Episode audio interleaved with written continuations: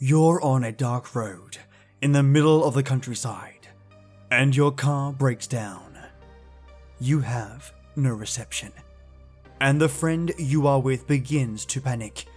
You check your car and you know you're no mechanic. You know that in this pitch black, even if you were skilled in repairing a car, you'd never be able to fix what stops this engine from running. But there's hope. People you know have arrived to help you. But you see, you don't know them. You really, really don't know them. Welcome, listeners, to a not safe for work story titled A Very Lonely Road by Jake Wick. I'm sure he is in no way related to a John Wick, but you just never know. And I repeat, mates, not for little ears. A brand new horror story fresh off the online press just for you that contains adult themes. Right now, though, I'm drinking tea from Japan, but no ordinary tea. It's called Janat tea, a French tea in Japan, and it's delicious. I normally don't like fruit tea, I'm gonna be honest with you guys and gals, but this one is just amazing. I'll talk about it at the end of this episode. I'd hate to ruin the mood. So turn off the lights, turn up the sound, and have your car serviced so you never experience anything like this.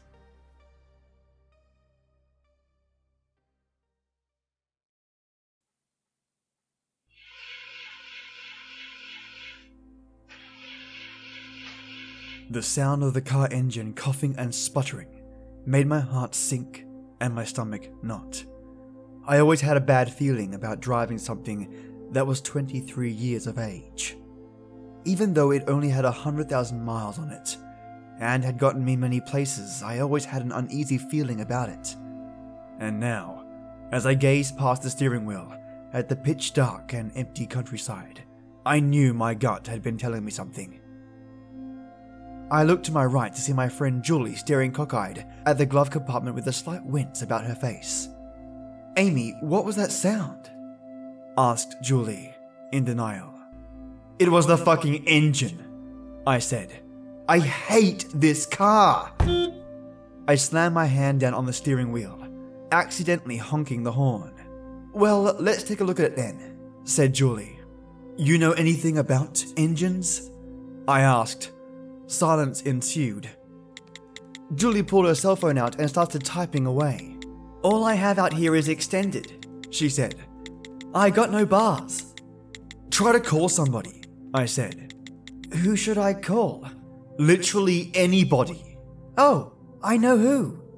Julie scrolled through her contacts and clicked one and then pressed her phone to her ear. Who are you calling? I asked. AAA, she said. Julie had her phone pressed to her ear for quite some time. The ringing kept going and going in an eternal loop.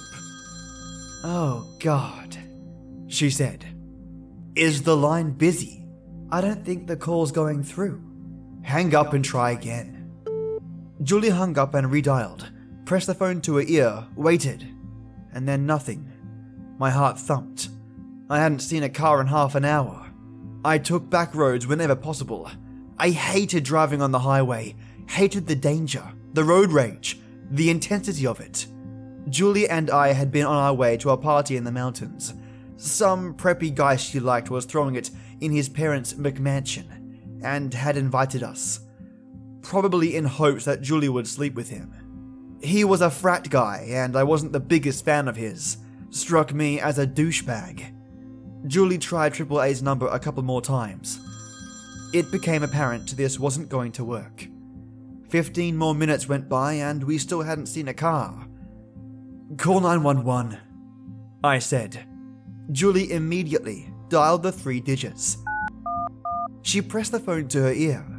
It rang once and someone picked up. Our faces both lit up. 911, said the operator. What's your emergency? Hi, said Julie. My friend and I have broken down and are stuck out on. Hello? Is anyone there? Hi, yes, I'm here. My friend and I are. Hello? Is someone there? My heart sank. Yes. Hello? Julie kept at it for quite some time. Five minutes passed and the operator still couldn't hear. Julie hung up and called back, but the same thing happened. God damn it, we're stuck, said Julie, nearing a state of panic but not yet fully there. We'll be okay, I said as I tried to stay calm. It's not like we're on a desert island or something. Ignoring my words, Julie opened the car door and stepped out, and began huffing and puffing wildly. She cupped her hands around her mouth and yelled at the top of her lungs, Help! Somebody help us! Julie, I said as I climbed out of the car. Julie, calm down. I approached her and caressed her shoulders. Her breathing grew shakier and shallower. I worried she was having a panic attack. Calm down, Julie, calm down. It's all right. They probably have our location. They'll be out here. They can track our location. They'll be here. You don't know that, Amy.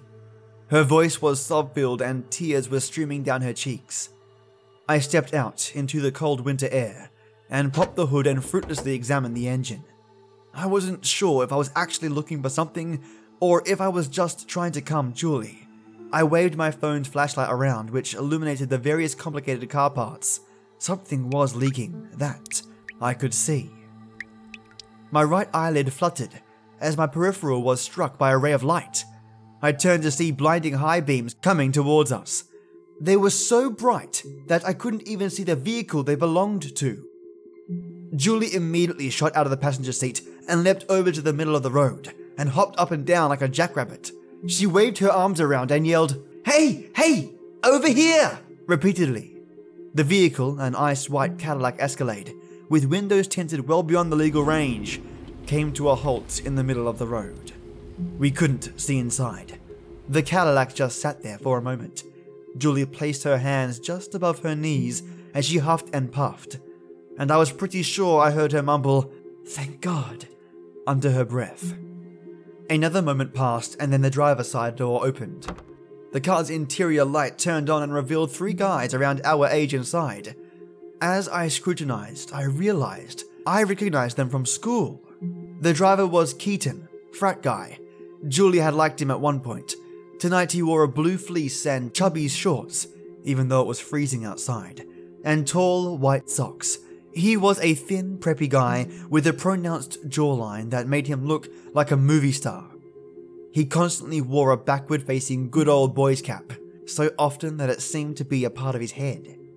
In fact, I wasn't sure if I'd ever seen him without it. He was a cocky sort of guy and always had a wealth of animated and flippant facial expressions at his disposal, unfailingly with a flare of his nostrils which looked like you could fit grapes in them. Riding shotgun was Billy. He was short and rode the line between chubby and normal weight. He had blonde locks and one of those boyish faces, but boyish of the kind that chucks cherry bombs into the toilet because he wants to see what happens. In the back was Peter, and he wore a blazer and khaki pants. It took me a second to recollect his name. He always looked like a deer in the headlights and mostly kept to himself. Only his friends knew him, and he often served as their verbal punching bag. Keaton stood up in the car and leaned out with his arms resting atop the driver's side door. He peered at us. Yo! He said as he chewed gum obnoxiously. Is that Julie? Yeah, said Julie, a repressed sob almost escaping from her giggle. She was coming down now, smiling through her glazed eyes. What happened? asked Keaton. You guys pop a flat? Car just broke down, I said. Don't know why. Well, that sucks, said Keaton with a twitch of his head. He chewed faster now. You all on your way to the Rager? asked Billy. Yeah, said Julie. We were until this stupid shit happened. She was acting all shy and flirty now. We got plenty of room, said Keaton. Y'all can just cop a ride with us. For real? asked Julie. Yeah. Sweet. Hell yeah. I hated how fake she acted around these preps. She wasn't a party girl and she knew it. Neither was I, but I owned it. Julie and I hopped in the back seat and Billy told Peter to sit up front. Billy got in the back with us and that made me uncomfortable, like he thought he was gonna score with us. Glad we could be your knights in shining armor, said Keaton. Me too, Julie replied. You guys ready to get fucked up at this party? Hell yeah! I've been looking forward to this all week. Y'all ever seen his house? No. Well, it's dope. I'm trying to cop a third room floor to crash in. Keaton rummaged around in the cup holders on his door for a moment. Shine a light, Keaton mumbled to Peter. Okay, Peter replied. He shined his phone light and popped the glove box and rummaged around inside. As he did this, something in the glove box fell to the floor and hit the adjustment handles under the seat. Peter cursed and bent down to search for it. Shit. What is it? asked Keaton. Ah, the multi tool that you keep, said Peter. I think it went under the seat. I can't find it. Dude! Forget the fucking multi tool. Just get the flask. Peter abandoned his search and continued to rummage around. To the left, said Keaton, and then he repeated it a little more forcefully. To the left. Peter grabbed the small flask and shut the glove box. Keaton snatched it out of his hands and popped the cap and took a big swig from it. He then held it out to me. Y'all want some?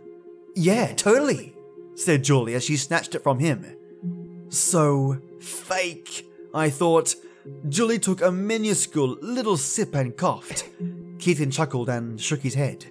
Julie passed the flask and I immediately passed it to Billy, who looked taken aback. You don't want any? He asked. Nope, I'm good. I said. Come on, have some. I'm good. Billy shrugged and took a big gulp. As he did, I felt a tickling sensation on my right leg that I thought was nothing at first.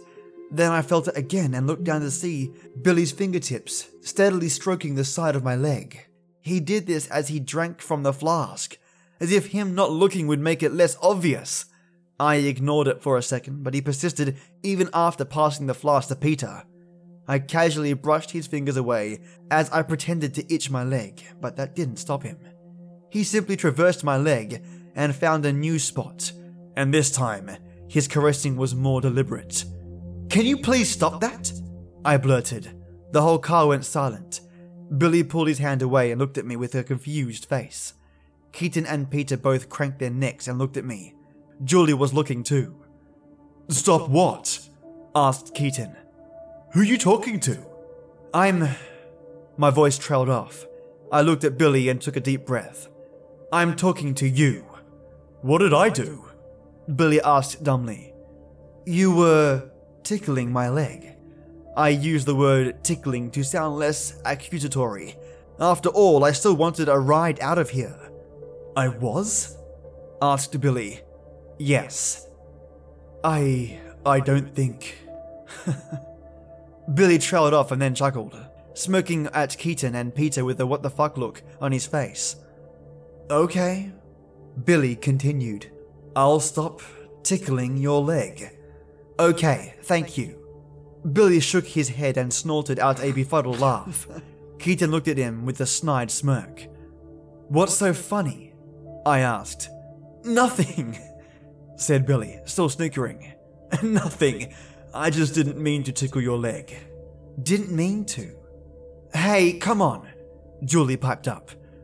I brushed your hand away, I continued, and you came back and kept touching me. Billy snickered loudly and shook his head, scrunching his eyebrows and shrugging like someone who's guilty and knows it.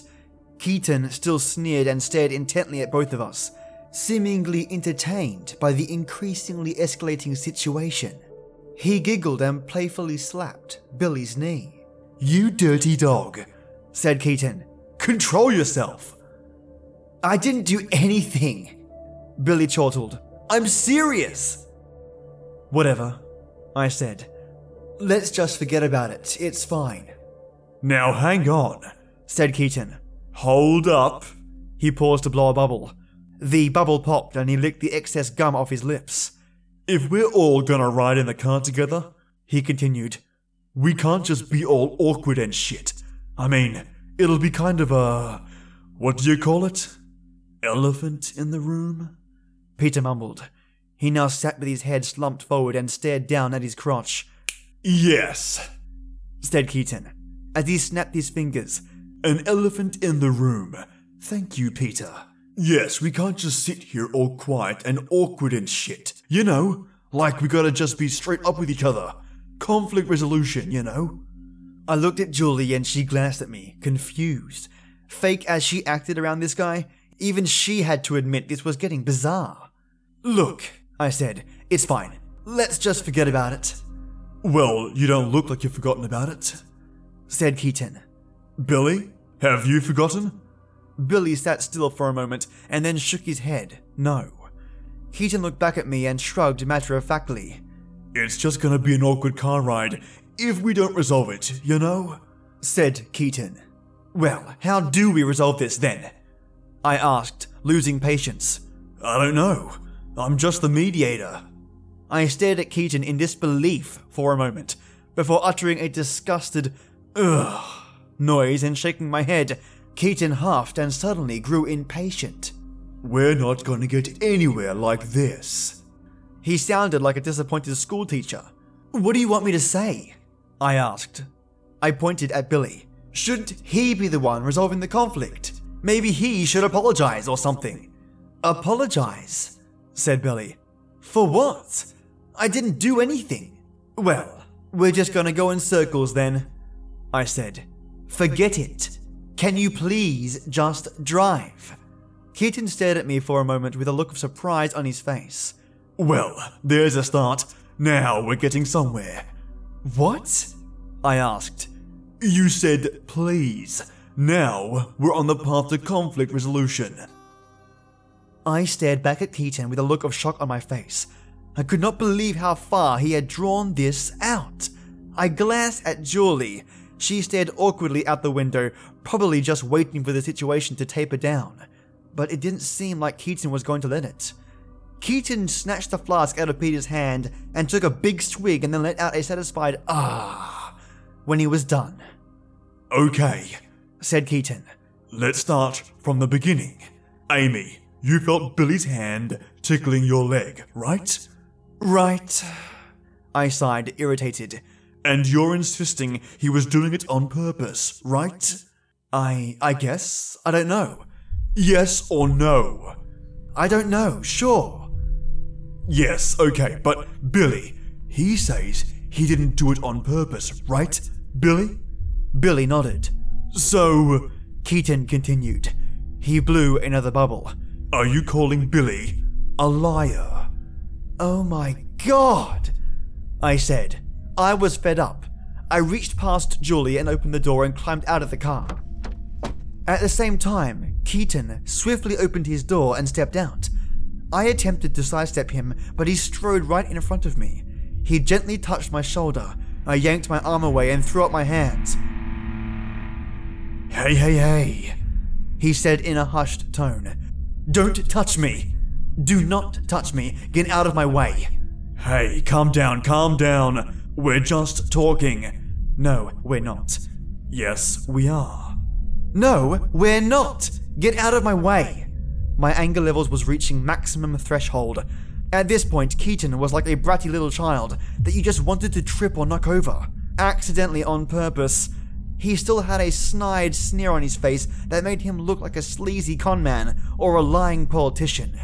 Those stupid nostrils flared, and his obnoxious chewing rang in my ears. Like rippling mosquito wings, I clenched my fist. Just listen to me, Amy, he said with a chuckle. Everything's chill. Let's just calm down. Just go back in the car and we can. I let out an irate grunt as my fist shot forward and slammed right into Keaton's mouth. His head snapped back as he let out a loud oof. He staggered back a single step and clutched his lip. I heard Billy utter, Oh shit, from the car. I walked past Keaton in a huff and approached my car. I figured I could at least take refuge inside it, lock it if I needed to. I took long and purposeful strides across the asphalt. I thought of Julie and how she should be joining me in the car. This situation was getting dangerous, but I had to focus on getting there myself. Then I could motion to her and encourage her to make the right decision. I hope that these guys were just all talk. Maybe having a bad day. I suddenly felt a jolt of sharp pain fire up my leg as my knee buckled. Keaton's foot had slammed into the back of my knee. I fell to one knee, and before I could get up, I felt Keaton's arm slip around my throat as he put me in a sleeper hold. He dragged me backwards as I coughed and gagged. I could hear Julie screaming and yelping from the Cadillac. You fucking serious right now? Keaton shouted in my ear. I felt little drops of his spittle hit my earlobe. I hadn't drawn a breath in at least 10 seconds now. I felt my pulse pound in my throat, rapidly increase in pace by the second. My eyes watered, which caused my vision to blur. Keaton dragged me all the way to the Cadillac and threw me up against the side, just below the gas tank. From there, I could see Julie kick and scream in the car as Billy wrangled her. She had no chance. Billy was stocky and played football, and he had her in a vice like grip, his arms wrapped firmly around her midsection just under her chest. I panted like a dog as I took deep breaths of the cold air and clutched my throbbing throat. I gazed up at Keaton, who now looked like some malevolent phantom in the pale moonlight. Clouds of his cold breath exiting his mouth and nostrils, he motioned impatiently at Peter. Peter, can you help me out here? Peter got out of the car and approached Keaton like an obedient child. He looked real skittish and had permanent puppy dog eyes that said, Whatever you say, just don't hurt me. Keaton caught his breath and pointed at me. Help me with her, he said. He and Peter reached down and each grabbed me by the armpits. I thrashed and kicked. Keaton and Peter backed away. Keaton stepped forward and roughly placed his foot up against my shoulder and forced me against the car. Stop that, he said, spoken like a parent to their three year old. Stop it now. This is ridiculous. You are out of control. I spat defiantly at Keaton. The ejected saliva landed somewhere on his fleece. He looked down at it with disgust and rolled his eyes and shook his head. That's nasty. Are you supposed to be a lady? He giggled and followed with, Oh, wait. What do you identify as? Do you identify as white trash? Cause that's what you're acting like right now. He stood and sneered at me for quite some time. I thought about trying to kick his kneecap, but I was fairly sure I would miss, and that would just piss him off more. Okay, listen up, he said. Fuck you, I replied. Don't talk, listen, he screamed with sudden vigor, which made Peter jump. He paused for a moment to find his words and chew his gum. I have a survival knife in my back pocket. If you kick like that again, there is a very severe possibility that you're gonna get hurt. Do you understand? I stayed silent and that irritated him. Tell me you understand what I've said. He insisted. I nodded. So, say it. I understand. Awesome! Keaton's mood flipped like a switch, and he was smiling and giddy once again. He and Peter bent down and grabbed me by the armpits, and this time I did not fight. They lifted me and shoved me into the back seat, where Julie had now gone mostly still but trembled as Billy held her in a tight bear hug and cupped his hand over her mouth. Her eyes met with mine, and the look we shared was one of dread. I lay there in the back seat, crowded and uncomfortable. My feet faced Keaton and Peter, who still stood outside the car. I had a direct shot at Keaton's face, and I knew if I took it, I could break his jaw and probably knock him out. But I didn't take it. If I missed, I might not get another chance. I had to bide my time. Keaton looked at me with snide disappointment. Was that punch in the face really necessary? Hmm. All I wanted to do was talk. That's how your parents raised you? Silence. Take the wheel, Peter. I want to get shit faced, and I don't want to hit a damn tree or something. Peter nodded obediently and hopped into the driver's seat. Keaton rounded the car and got into the passenger seat. Let's collect phones, said Keaton. Billy reached into my pocket and snatched my cell phone out. He did the same with Julie. He handed them to Keaton, and Keaton stashed them in the glove box. Keaton took his flask, and gulped down copious amounts of the fluid inside. Peter turned on the car and started driving, and Keaton grabbed the bottle of whiskey out of the glove box and refilled his flask. Peter drove like he was taking the road test, both hands on the wheel and facing forward and going five miles below the speed limit. A flash of light suddenly hit my peripheral vision. It was yellowish light, headlights. I turned my head and was filled with hope. Not just any car, but a police car drove down the road and was coming up behind us. Our 911 call went through. Fuck, what is that? said Keaton. Is that a cop? He looked at Peter and then Billy. Just be cool. Peter had the fear of God in his eyes. I sprang up from my seat and reached for the door handle. Almost immediately, I felt Keaton's tight grip on my waist. Fuck! He clutched it with both his hands, and then he released one hand and reached for my head. I desperately yanked away from him, but he caught the ends of my hair and tugged hard, and wrenched my head down toward the floor. Help! I screamed, as if the cop would hear me. I could hear Julie's screams, which were muffled by Billy's meaty hand. He's gonna pass, said Keaton. Here, let him pass. Pull over, pull over, pull over. I could feel the weight of the car shift as Peter pulled over to the side of the road. The next sound I heard was one of the worst I'd ever heard the sound of the cop car passing us. The disappointment and the hopelessness I felt in that moment, indescribable. I realized that police car was more than likely a random patrol car, unrelated to our fruitless emergency call. Keaton held my head down to the floor for several more moments. My spine ached from the awkward position I was in. Peter sighed with relief. Keaton and Billy both snickered.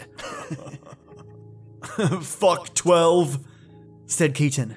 Fuck 12, Billy echoed. Start driving again. Let's go to the shack. Peter obeyed, and once again the car was moving.